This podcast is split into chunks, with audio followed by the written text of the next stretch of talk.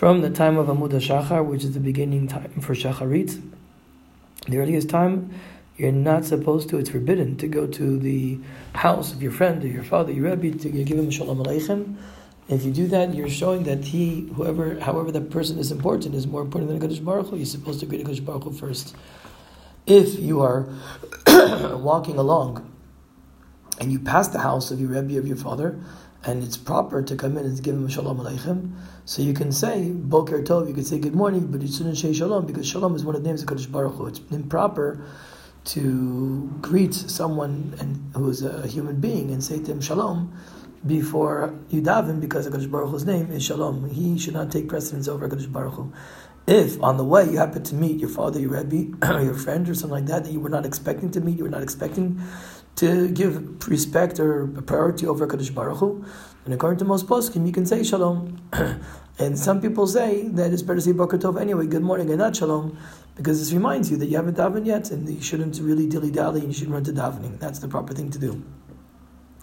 If you're walking to davening and you meet a friend of yours who's already finished davening and he says to you shalom, you can say shalom to him even though you haven't davened yet. Well, we said that you shouldn't go to your to the house of your friend or your father, your rebbe, to give him respect. That's a regular standard case. But if it's a tzarech mitzvah, if it's a mitzvah to do so, then in, in particular that type, that type of situation, it is permitted. So, for example, say your father asks you to take him to shul, so you're allowed to go to your father to, to your father's home to pick him up, to take him to shul before davening. Again, it's better to say Boker Tov, good morning, and not shalom. a classic situation is when your parents have to fly and you have to take them to the airport.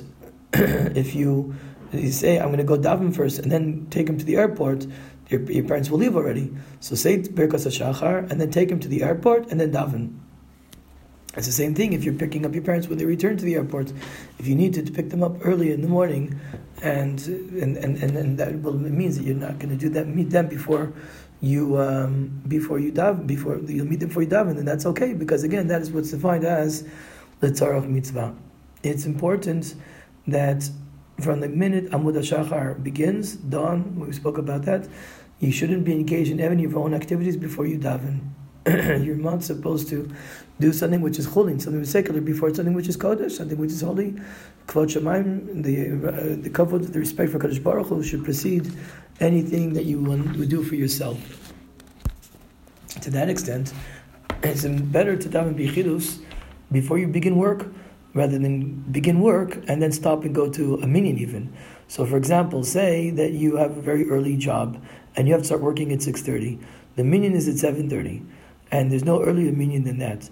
So it's better that you should daven before you start working, be and not go to the minyan, rather than start work and then stop and go daven in the minyan. Because again, if you do so, then you're beginning your work before tefillah, and it's not that's not proper to do. But again, this is all from Amud Shachar, from dawn. Before Amud Shachar, you can get you're allowed to be engaged first in your work, because since the Zman Tefillah hasn't begun, begun yet, it doesn't look as if you're preceding your needs to, the, to, your, to your tefillah. It's you must say Birkas HaShachar uh, straight away, that doesn't take too long. We've mentioned earlier that you should say that's uh, close by to getting up in the morning. Once you begin with your work before Zman Tefillah, you can continue working after Zman Tefillah, even after Amud HaShachar, as long as you ensure that you uh, make sure that you daven before Zman Tefillah.